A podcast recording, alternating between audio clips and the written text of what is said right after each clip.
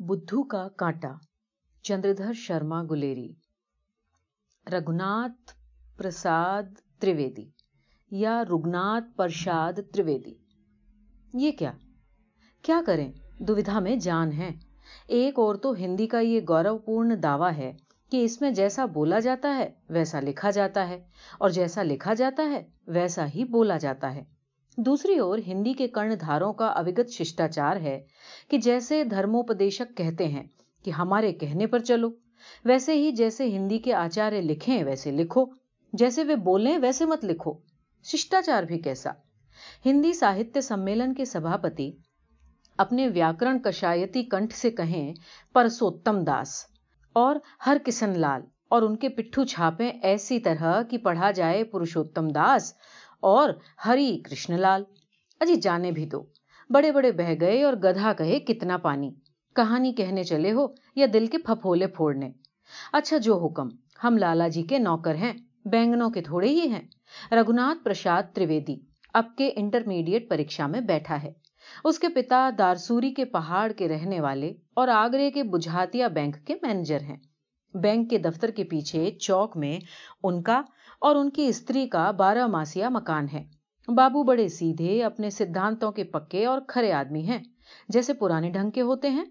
Bank کے سوامی ان پر اتنا بھروسہ کرتے ہیں کہ کبھی چھٹی نہیں دیتے، اور بابو کام کے اتنے پکے ہیں کہ چھٹی مانگتے ہی نہیں۔ نہ بابو ویسے کٹر سناتنی ہیں کہ بنا منہ دھوئے ہی تلک لگا کر اسٹیشن پر دربھنگا مہاراج کے سواگت کو جائیں، اور نہ ہی ایسے سماجی ہی ہیں کہ کھنجڑی لے کر توڑ پوپگڑ لنکا کا کرنے دوڑیں۔ اصولوں کے پکے ہیں، پکے۔ ہاں اصولوں کے پکے ہیں۔ صبح کا ایک پیالہ چائے پیتے ہیں تو ایسا کہ جیٹھ میں بھی نہیں چھوڑتے اور ماگھ میں بھی ایک کے دو نہیں کرتے۔ ارد کی دال کھاتے ہیں۔ کیا مجال کی بخار میں بھی مونگ کی دال کا ایک دانہ کھا جائیں؟ آج کل کے ایم اے بی اے پاس والوں کو ہنستے ہیں کہ شیکسپیئر اور بیکن چاٹ جانے پر بھی وہ دفتر کے کام کی انگریزی چٹھی نہیں لکھ سکتے۔ اپنے زمانے کے ساتھیوں کو سراہتے ہیں جو شیکسپیئر کے دو تین ناٹک نہ پڑھ کر سارے ناٹک پڑھتے تھے۔ ڈکشنری سے انگریزی شبدوں کے لیٹن دھاتو یاد کرتے تھے۔ اپنے گرو بابو پرکاش بہاری مکھرجی کی پرشنسا روز کرتے تھے کہ انہوں نے لائبریری امتحان پاس کروا دیا۔ ایسا کوئی دن نہیں بیتتا ہوگا۔ نیگوشیبل انسٹرومینٹل ایکٹ کے انوسار ہونے والے تاتلوں کو مت گنیے گا۔ کہ جب ان کے لائبریری امتحان کا اپاخیان نئے بی اے ہیڈ کلرک کو ان کے من اور بدھی کی انتی کے لیے اپدیش کی طرح نہیں سنایا جاتا ہو۔ لاٹ صاحب نے مکھرجی بابو کو بنگال لائبریری میں جا کر کھڑا کر دیا۔ راجا ہریش چندر کے یج میں بلی کے کھوٹے میں بندھے ہوئے شن شیپ کی طرح بابو الماریوں کی اور دیکھنے لگے۔ لاٹ صاحب منچاہے جیسی الماریوں سے منچاہے جیسی کتابیں نکال کر منچاہے جہاں سے پوچھنے لگے۔ سب الماریاں کھل گئیں اور سب کتابیں چک گئیں۔ لاٹ صاحب کی باہ دک گئی، پر بابو کہتے کہتے نہیں تھکے۔ لاٹ صاحب نے آنے ہاتھ سے بابو کو ایک گھڑی دی اور کہا، میں انگریزی ودیا کا چھلکا بھر ہی جانتا ہوں۔ تم تو اس کی گری کھا چکے ہو۔ یہ کتھا پران کی طرح روز کہی جاتی تھی۔ ان اصول دھن بابو جی کا ایک اصول یہ بھی تھا کہ لڑکے کا وواہ چھوٹی عمر میں نہیں کریں گے۔ ان کی جاتی میں پانچ پانچ ورش کی کنیاؤں کے پتا لڑکے والوں کے لیے ویسے ہی منہ بائے رہتے ہیں جیسے پشکر کی جھیل میں مگرمچھ نہانے والوں کے لیے۔ اور وہ کبھی کبھی دروازے پر دھرنا دینے آ بیٹھتے تھے کہ ہماری لڑکی لیجیے نہیں تو ہم آپ کے دوار پر پران دھر دیں گے۔ اصولوں کے پکے بابو جی ان کے بھائے سے دیش ہی نہیں جاتے تھے۔ اور وہ کنیا پتا روپی مگرمچھ اپنی پہاڑی گوہ کو چھوڑ کر آگرے آ کر بابو جی کی ندرا کو بھنگ کرتے رہتے تھے۔ رگناتھ کی ماتا کو ساس بننے کا بڑا چاو تھا۔ جہاں وہ کچھ کہنا آرمبھ کرتی کہ بابو جی بینک کی لیزر بک کھول کر بیٹھ جاتے یا لکڑی اٹھا کر گھومنے چل دیتے۔ بحث کر کے استریوں سے آج تک کون جیتا ہے؟ پر مشٹ مار کر جیتا جا سکتا ہے۔ بابو کے پڑوس میں ایک وواہ ہوا تھا۔ اس گھر کی مالکن لاہنا بانٹتی ہوئی رگناتھ کی ماں کے پاس آئی۔ رگناتھ کی ماں نے نئی بہو کو اسیس دی اور سوئم مٹھائی رکھنے تتھا بہو کی گود میں بھرنے کے لیے کچھ میوہ لینے بھیتر گئی۔ ادھر محلے کی ودھا نے کہا، پندرہ برس ہو گئے لانا لیتے لیتے، آج تک ایک بتاسا بھی ان کے یہاں سے نہیں ملا۔ دوسری ودھا دو تین بڑی اور دو چھوٹی پتوہو کی سیوا سے اتنی سکھی تھی کہ روز مرتو کو بلایا کرتی تھی۔ بولی، بڑے بھاگوں سے بیٹوں کا بیاہ ہوتا ہے۔ تیسری نے ناک کی جھلنی ہلا کر کہا اپنا کھانا پہننے کا لوب کوئی چھوڑے، تب تو بیٹے کی بہو لائے۔ بہو کے آتے ہی کھانے پہننے میں کمی جو ہو جاتی ہے۔ اس پر چوتھی نے کہا، ایسے کمانے کھانے کو آگ لگے، یوں تو کتے بھی اپنا پیٹ بھر لیتے ہیں۔ کمائی سفل کرنے کا یہی تو موقع ہوتا ہے۔ اس کے پتی نے چاروں بیٹوں کے وواہ میں مکان اور زمین گروی رکھ دیے تھے۔ اور کم سے کم اپنے جیون بھر کے لیے کنگالی کا کمبل اوڑھ لیا تھا۔ اوشی ہی یہ سب باتیں رگناتھ کی ماں کو سنانے کے لیے کہی گئی تھی رگناتھ کی ماں بھی جانتی تھی کہ یہ مجھے ہی سنانے کو کہی جا رہی ہے۔ پرنتو اس کے آتے ہی محلے کی ایک اور استری کی نندا چل پڑی اور رگناتھ کی ماں یہ جان کر بھی کہ اس استری کے پاس جاتے ہی میری بھی ایسی ہی نندا کی جائے گی۔ ہنستے ہنستے ان کی باتوں میں سمتی دینے لگی۔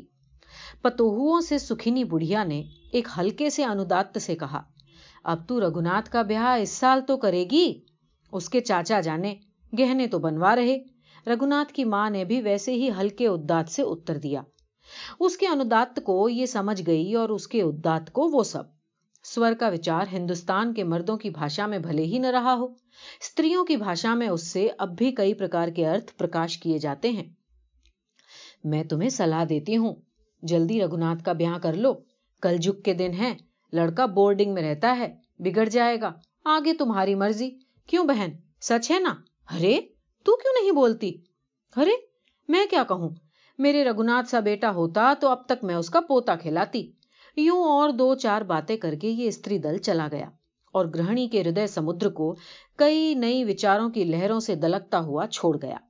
سائیکال بھوجن کرتے سمے بابو بولے، ان گرمیوں میں رگناتھ کا بیاہ کر دیں گے۔ استری نے پہلے ہی لیجر اور چھڑی چھپا کر ٹھان لیا تھا کہ آج بابو جی کو دباؤں گی کہ پڑوسیوں کی بولیاں نہیں سہی جاتی۔ اچانک رنگ پہلے ہی چڑھ گیا۔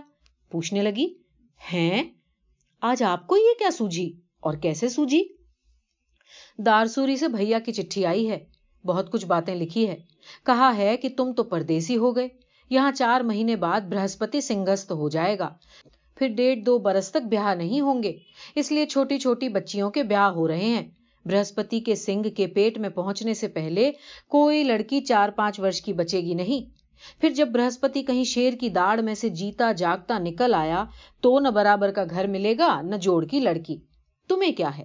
گاؤں میں بدنام تو ہم ہو رہے ہیں۔ میں نے ابھی تک دو تین گھر روک رکھے ہیں۔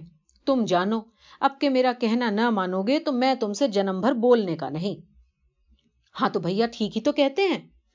ہاں ہاں میں بھی مانتا ہوں کہ اب لڑکے کا انیسواں ورش ہے۔ اب کے انٹرمیڈیٹ پاس ہو جائے گا۔ اب ہماری نہیں چلے گی۔ دیور بھوجائی جیسا نچائیں گے، ویسے ہی ناچنا پڑے گا۔ اب تک میری چلی یہی بہت ہوا۔ بھیا کی کہو، میرا کہنا تو پانچ ورش سے مان رہے ہو۔ اچھا اچھا اب زدو مت۔ میں نے دو مہینے کی چھٹی لی ہے۔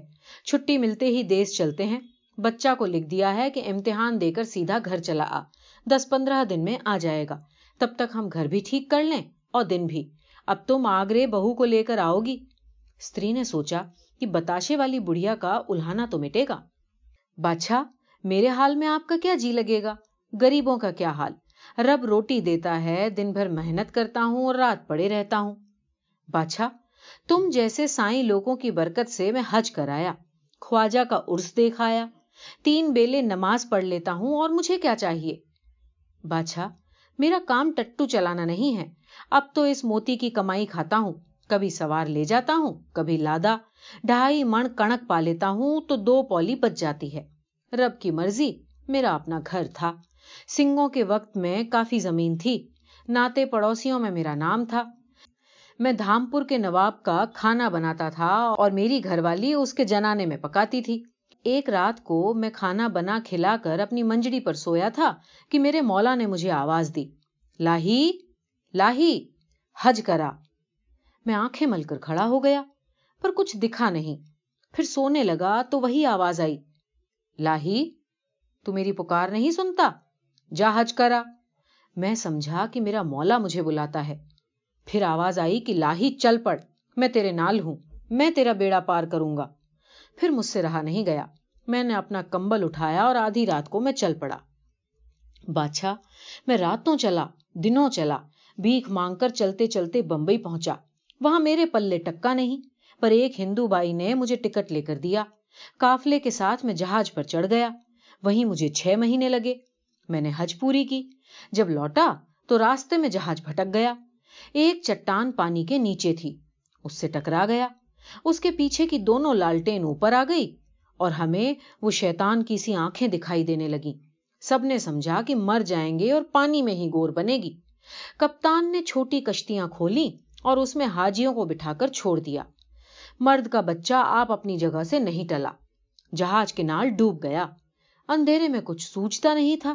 سبیرا ہوتے ہی ہم نے دیکھا کہ دو کشتیاں بہ رہی ہیں اور جہاز ہے نہ دوسری کوئی کشتی۔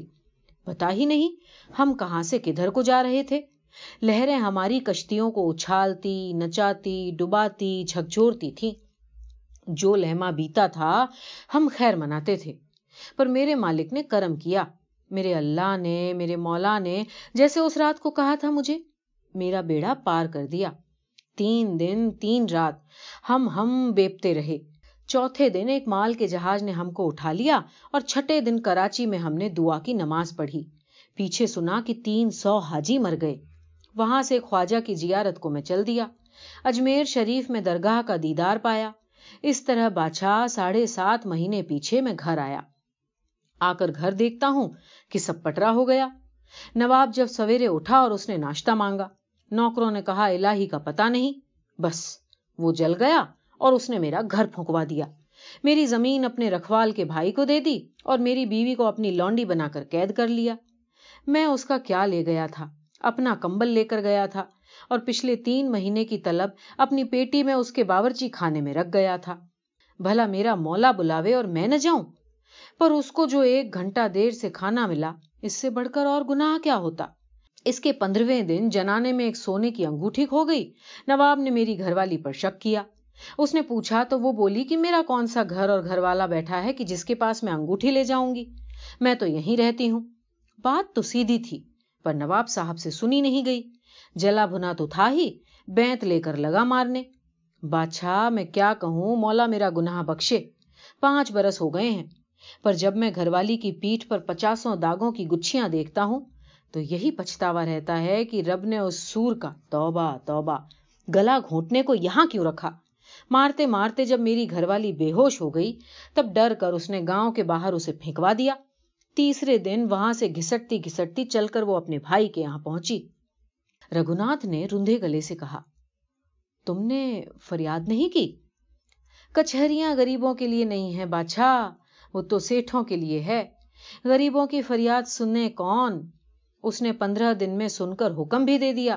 میری عورت کو مارتے مارتے اس پاجی کے ہاتھ کی انگلی میں ایک بینت کی سلی چپ گئی تھی۔ وہی پک گئی، لہو میں زہر ہو گیا اور پندرواں دن وہ مر گیا۔ حج سے آ کر میں نے سارا حال سنا۔ اپنے جلے گھر کو دیکھا اور اپنے پردادے کی سنگوں کی معافی زمین کو بھی دیکھا۔ مسجد میں آ کر رویا۔ میرے مولا نے مجھے حکم دیا کہ لاہی میں تیرے نال ہوں، اپنی جوئے کو دھیرج دے۔ میں سالے کے یہاں پہنچا، اس نے پچیس روپے دیے، میں ٹٹو مول لے کر پہاڑ چلا آیا۔ اور یہاں رب کا نام لیتا ہوں، آپ جیسے سائیں لوگوں کی بندگی کرتا ہوں، رب کا نام بڑا ہے۔ رگناتھ امتحان دے کر ریل سے گھراٹھنی تک آیا۔ وہاں تیس میل پہاڑی راستہ تھا۔ دوری پر چونے کے سے ڈھیر چمکتے دکھنے لگے، جو کبھی نہ پگھلنے والی برف کے پہاڑ تھے۔ راستہ سانپ کی طرح چکر کھاتا جاتا تھا۔ معلوم ہوتا تھا کہ ایک گھاٹی پوری ہو گئی ہے، پر جیوں ہی موڑ پر آتے، تیوں ہی اس کی جڑ میں ایک اور آدھی میل کا چکر نکل پڑتا۔ ایک اور اونچا پہاڑ، دوسری اور ڈھائی فٹ گہری کھڈ۔ اس پر کرائے کے ٹٹوؤں کی لت کی سڑک سڑک کے چھور پر چلیں، جس سے سوار کی ایک ٹانگ تو کھڈ پر ہی لٹکی رہے۔ آگے ویسا ہی راستہ، ویسی ہی کھڈ۔ سامنے ویسے ہی کونے پر چلنے والے ٹٹو۔ جب دھوپ بڑھی اور جی نہ لگا تو موتی کے سوامی الہی سے رگناتھ نے اس کا امتحان پوچھا۔ اس نے جو سیدھی اور وشواس سے بھری، دکھ کی دھاراؤں سے بھیگی ہوئی کتھا کہی، اس سے کچھ مارگ کٹ گیا۔ کتنے غریبوں کا اتہاس ایسی چتر گھٹناؤں کی دھوپ چھایا سے بھرا ہوا ہے۔ پر ہم لوگ پرکرتی کے ان سچے چتروں کو نہ دیکھ کر اپنیاسوں کی مرگ ترشنا میں چمتکار ڈھونڈتے رہتے ہیں۔ دھوپ چڑھ گئی تھی کہ وہ ایک گاؤں میں پہنچے۔ گاؤں کے باہر سڑک کے سہارے ایک کنواں تھا اور اسی کے پاس ایک پیڑ کے نیچے الہی نے سوئم اور اپنے موتی کے لیے وشرام کرنے کا پرستاو کیا۔ گھوڑے کو نہاری دے کر پانی وانی پی کر دھوپ ڈھلتے ہی چل دیں گے اور بات کی بات میں آپ کو گھر پہنچا دیں گے۔ رگناتھ کو بھی ٹانگیں سیدھی کرنے میں کوئی اجر نہ تھا۔ کھانے کی اچھا بالکل نہ تھی۔ ہاں پانی کی پیاس لگ رہی تھی۔ رگناتھ اپنے بکس میں سے ایک لوٹا اور ڈور نکال کر کنویں کی طرف چل پڑا۔ کنویں پر دیکھا کہ چھ سات استریاں پانی بھرنے اور بھر کر لے جانے کی کئی دشاؤں میں ہے۔ گاؤں میں پردہ نہیں ہوتا۔ وہاں سب پروش سب استریوں سے اور سب استریاں سب پروشوں سے نڈر ہو کر باتیں کر لیتی ہیں۔ اور شہروں کے لمبے گھونگٹوں کے نیچے جتنا پاپ ہوتا ہے، اس کا دسواں حصہ بھی گاؤں میں نہیں ہوتا۔ اسی سے تو کہاوت ہے کہ باپ نے بیٹے کو اپدیش دیا ہے کہ گھونگٹ والی سے بچنا۔ انجانا پروش کسی بھی استری سے بہن کر کے بات کر لیتا ہے اور استری بازار میں جا کر کسی بھی پروش سے بھائی کہہ کر بول لیتی ہے۔ یہی واچک سندھی دن بھر کے ویوہاروں میں پاسپورٹ کا کام کر دیتی ہے۔ ہنسی ٹھٹھا بھی ہوتا ہے، پر کوئی دربھاؤ نہیں کھڑا ہوتا۔ راجپوتانے کے گاؤں میں استری اونٹ پر بیٹھی نکل جاتی ہے اور کھیتوں کے لوگ مامی جی مامی جی چلایا کرتے ہیں۔ نہ ان کا ارتھ اس شبد سے بڑھ کر کچھ ہوتا ہے، نہ وہ چڑتی ہیں۔ ایک گاؤں میں بارات جیمنے بیٹھی۔ اس سمے استریاں سمدھیوں کو گالی گاتی ہیں، پر گالیاں نہ گائی جاتی دیکھ کر ناگرک سدھارک براتی کو بڑا ہرش ہوا۔ وہ ایک گرام کے ایک ودھ سے کہہ بیٹھا۔ بڑی خوشی کی بات ہے، آپ کے یہاں اتنی ترقی ہو گئی ہے۔ بڈھا بولا ہاں صاحب، ترقی تو ہو رہی ہے۔ پہلے گالیوں میں کہا جاتا تھا کہ فلانے کی فلانی کے ساتھ اور امک کی امک کے ساتھ۔ لوگ لگائی سنتے تھے اور ہنستے تھے۔ اب تو گھر گھر میں وہ باتیں سچی ہو رہی ہے اب گالیاں گائی جاتی ہیں تو چوروں کی داڑھی میں تنکا نکلتے ہیں۔ تبھی تو آندولن ہوتے ہیں کہ گالیاں بند کرو، کیونکہ وہ چبھتی ہیں۔ رگوناتھ یدی چاہتا تو کسی بھی پانی بھرنے والی سے پانی پینے کو مانگ لیتا، پرنتو اس نے اب تک اپنی ماتا کو چھوڑ کر کسی استری سے کبھی بات نہیں کی تھی۔ استریوں کے سامنے بات کرنے کو اس کا منہ کھل ہی نہ سکا۔ پتا کی کٹھور شکشا سے بالک پن سے ہی اس کا یہ سوبھاؤ پڑ گیا تھا کہ دو ورش پریاگ میں سوتنتر رہ کر بھی اپنے چرتر کو کیول پروشوں کے سماج میں بیٹھ کر پوتر رکھ سکا تھا جو کونے میں بیٹھ کر اپنیاس پڑھا کرتے ہیں ان کی اپیکشا کھلے میدان میں کھیلنے والوں کے وچار ادھک پوتر رہتے ہیں اس لیے فٹ بال اور ہاکی کے کھلاڑی رگناتھ کو کبھی استری وشیک کلپنا نہیں دیتے تھے یہ مانوی سرشٹی میں اپنی ماتا کو چھوڑ کر اور استریوں کے ہونے یا نہ ہونے سے انبھجیہ تھا۔ وواہ، اس کی درشٹی میں ایک آوشیک کنتو درگے بندھن تھا، جس میں سب منشی پھنستے ہیں اور پتا کی آگیا کے انوسار وہ وواہ کے لیے گھر اسی روچی سے آ رہا تھا، جس سے کہ کوئی پہلے پہل تھیٹر دیکھنے آتا ہے۔ کنویں پر اتنی استریوں کو اکٹھا دیکھ کر وہ سہم گیا۔ اس کے للاٹ پر پسینہ آ گیا اور اس کا بس چلتا تو وہ بنا پانی پیے لوٹ جاتا۔ استو، چپ چاپ ڈورا لوٹا لے کر ایک کونے پر جا کھڑا ہوا اور ڈور کھول کر پھانسا دینے لگا۔ پریاگ کے بورڈنگ کی ٹوٹیوں کی کرپا سے جنم بھر کبھی کنویں سے پانی نہیں کھینچا تھا، نہ لوٹے میں پھانسا لگایا تھا۔ ایسی اوستھا میں اس نے ساری ڈور کنویں پر بکھیر دی۔ اور اس کی جو ڈور لوٹے سے بندھی، وہ کبھی تو لوٹے کو ایک سو بیس انش کے کون پر لٹکاتی اور کبھی اتر پر۔ ڈور کے بٹ جب کھلتے ہیں، تب وہ بہت پیچ کھاتی ہے۔ ان پیچوں میں رگونات کی باہیں بھی الجھ گئیں۔ سر نیچے کیے وہ جو ہی ڈور کو سلجھاتا، تیوں ہی وہ الجھتی جاتی۔ اسے پتا نہیں تھا کہ گاؤں کی استریوں کے لیے وہ ایک ادبت کوتک نینوتسو ہو رہا تھا۔ دھیرے دھیرے ٹوکا ٹپنی آرمب ہو گئی۔ ایک نے ہنس کر کہا، پٹواری ہے پیمائش کی جریب پھیلاتا ہے۔ دوسری بولی، نہ، باجیگر ہے، ہاتھ پاؤں باندھ کر پانی میں کود پڑے گا اور پھر سوکھا نکل آئے گا۔ تیسری بولی، کیوں للہ، گھر والوں سے لڑ کر آئے ہو؟ چوتھی نے کہا، کیا کنویں میں دوائی ڈالو گے؟ اس گاؤں میں تو کوئی بیماری نہیں۔ اتنے میں ایک لڑکی بولی، کاہے کا دوائی اور کاہے کا پٹواری، اناڑی ہے، لوٹے میں پھانسا دینا نہیں آتا۔ بھائی میرے، گھڑے کو مت کنویں میں ڈال دینا۔ تم نے تو ساری میڑیں ہی روک لی۔ یوں کہہ کر وہ سامنے آ کر اپنا گھڑا اٹھا کر لے گئی۔ پہلی نے پوچھا، بھائی، تم کیا کرو گے؟ لڑکی بات کاٹ کر بول اٹھی، کنویں کو باندھیں گے؟ پہلی، ارے، بول تو! لڑکی، ماں نے سکھایا نہیں کیا؟ سنکوچ، پیاس، لجا اور گھبراہٹ کے ساتھ رگناتھ کا گلا رک رہا تھا۔ اس نے کھانس کر کنٹھ صاف کرنا چاہا۔ لڑکی نے بھی ویسی ہی آواز کی اس پر پہلی استری بڑھ کر آئی اور ڈور اٹھا کر کہنے لگی، کیا چاہتے ہو؟ بولتے کیوں نہیں؟ لڑکی، فارسی میں بولو گے؟ رگوناتھ نے شرم سے آنکھیں کچھ اونچی کی، کچھ منہ پھیر کر کنویں سے کہا، مجھے پانی پینا ہے، لوٹے سے نکال رہا ہوں، نکال لوں گا۔ لڑکی ہاں ہاں پرسوں تک۔ استری بولی، لا، ہم پانی پلا دیں، لا، بھاگونتی گگری اٹھا لا ان کو پانی پلا دیں گے۔ لڑکی گگری اٹھا لائی اور بولی، لے مامی کے پالتو پانی پی لے، شرما مت، تیری بہو سے نہیں کہوں گی. اس پر ساری استریاں کھل کھلا کر ہنس پڑی۔ رگناتھ کے چہرے پر لالی دوڑائی اور اس نے یہ دکھانا چاہا کہ کوئی مجھے دیکھ نہیں رہا۔ یدپی دس بارہ استریاں اس کے بھوچکے پن کو دیکھ رہی تھیں۔ سرشٹی کے آدی سے کوئی اپنی جھیپ چھپانے میں سمرتھ ہوا ہے؟ نہ ہوا ہے، نہ ہوگا۔ رگناتھ الٹا جھیپ گیا۔ نہیں نہیں، میں آپ ہی لڑکی ہاں کیا کنویں میں کود کے پانی پیو گے؟ اس پر ایک اور ہنسی کا پھوارا پھوٹ پڑا۔ رگناتھ نے کچھ آنکھیں اٹھا کر لڑکی کی اور دیکھا۔ کوئی چودہ پندرہ برس کی لڑکی۔ شہر کی چھوکریوں کی طرح پیلی اور دبلی نہیں، رشٹ پشٹ اور پرسن مکھ آنکھوں کے ڈیلے کالے کوئی سفید نہیں، کچھ مٹیا نیلے اور پگھلتے ہوئے۔ یہ جان پڑتا تھا کہ ڈیلے ابھی پگھل کر بہ جائیں گے۔ آنکھوں کے چوترنگ ہنسی ہوٹھوں پر ہنسی اور سارے شریر پر نروگ سوستھ کی ہنسی۔ رگناتھ کی آنکھیں اور نیلی ہو گئیں۔ استری نے پھر کہا، پانی پی لو جی لڑکی کھڑی ہے رگناتھ نے ہاتھ دھوئے، ایک ہاتھ منہ کے آگے لگایا اور لڑکی گگری سے پانی پلانے لگی۔ جب رگناتھ آدھا پانی پی چکا، تب اس نے سواس لیتے لیتے آنکھیں اونچی کی اس سمے لڑکی نے ایسا منہ بنایا کہ ٹھی ٹھی کر کے رگناتھ ہنس پڑا۔ اس کی ناک میں پانی چڑھ گیا اور ساری آستین بھیگ گئی۔ لڑکی چپ۔ رگناتھ کو کھانستے، ڈگمگاتے دیکھ وہ استری آگے چلی آئی اور گگری چھینتی ہوئی لڑکی کو جھڑک کر بولی، تجھے تو دن رات اپنے اتپن کی ہی سوچتی ہے۔ انہیں گلسونڈ چلا گیا۔ ایسی ہنسی بھی کس کام کی؟ لو، میں پانی پلاتی ہوں۔ لڑکی ہاں ہاں دودھ بھی پلا دو، بہت دیر ہوئی، آنسو بھی پہنچ دو۔ سچے ہی رگناتھ کے آنسو آ گئے تھے۔ اس نے استری سے جل لے کر منہ دھویا اور پانی پیا اور دھیرے سے کہا، بس جی بس۔ لڑکی، اب کیا آپ نکال لیں گے؟ رگناتھ کو منہ پہنچتے دیکھ کر استری نے پوچھا، کہاں رہتے ہو؟ آگرے، ادھر کہاں جاؤ گے؟ لڑکی بیچ میں ہی بولی شکار پور وہاں ایسوں کا گردوارا ہے۔ استریاں کھلکھلا اٹھی رگناتھ نے اپنے گاؤں کا نام بتایا، میں پہلے کبھی ادھر آیا نہیں۔ کتنی دور ہے؟ کب تک پہنچ جاؤں گا؟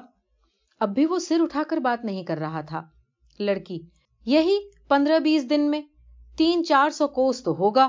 استری چھی، دو ڈھائی کوس بھر ہے، ابھی گھنٹے بھر میں پہنچے جاتے ہو۔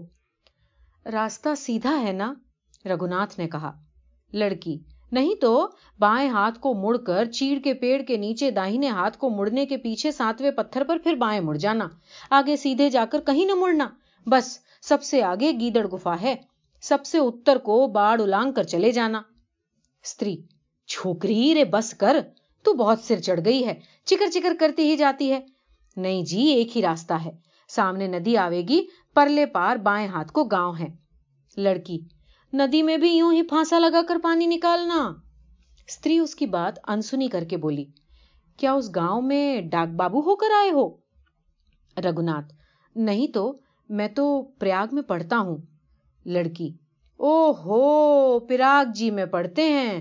کنویں سے پانی نکالنا پڑتے ہوں گے۔ استری چھپ کر، زیادہ بک بک کام کی نہیں۔ کیا تو اسی لیے میرے یہاں آئی ہے؟ اس پر مہیلا منڈل پھر ہنس پڑا۔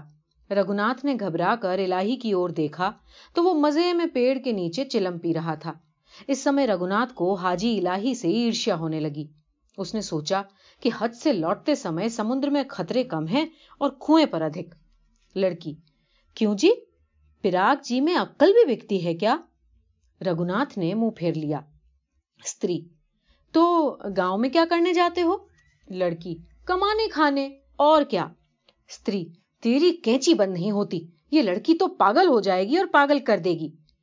رگناتھ جی میں وہاں کے بابو شوبراج جی کا لڑکا ہوں۔ استری اچھا اچھا تو کیا تمہارا ہی بیاہ ہے؟ رگناتھ نے سر نیچا کر لیا۔ لڑکی مامی مامی مجھے بھی اپنے نئے پالتو کے بیاہ میں لے چلنا بڑا بیانے چلی ہے۔ یہ گھوڑی ہے اور وہ جو چلم پی رہا ہے وہ نانا بنے گا۔ واہ جی واہ، ایسے بدھو کے آگے بھی کوئی لہنگا پسارے گا۔ استری لڑکی کی اور جھپٹی۔ لڑکی گگری اٹھا کر چلتی بنی۔ استری اس کے پیچھے دس قدم گئی تھی کہ استری مہا منڈل ایک اٹاہس سے گونج گیا۔ رگناتھ الہی کے پاس لوٹ آیا۔ پیچھے مڑ کر دیکھنے کی اس کی ہمت نہ ہوئی۔ اس کے گلے میں بھسم کا سا سواد آ رہا تھا۔ جیون بھر میں یہی اس کا استریوں سے پہلا پریچے تھا۔ اس کی آتم لجا اتنی تیز تھی کہ وہ سمجھ گیا کہ میں ان کے سامنے بن گیا ہوں۔ جیون میں ایسی استریوں سے آدھا سنسار بھرا رہے گا اور ایسی ہی کسی سے میرا بیاہ ہوگا۔ تلسی داس نے ٹھیک ہی کہا ہے۔ تلسی گائے بجائے کے دیو کاٹ میں پاؤں۔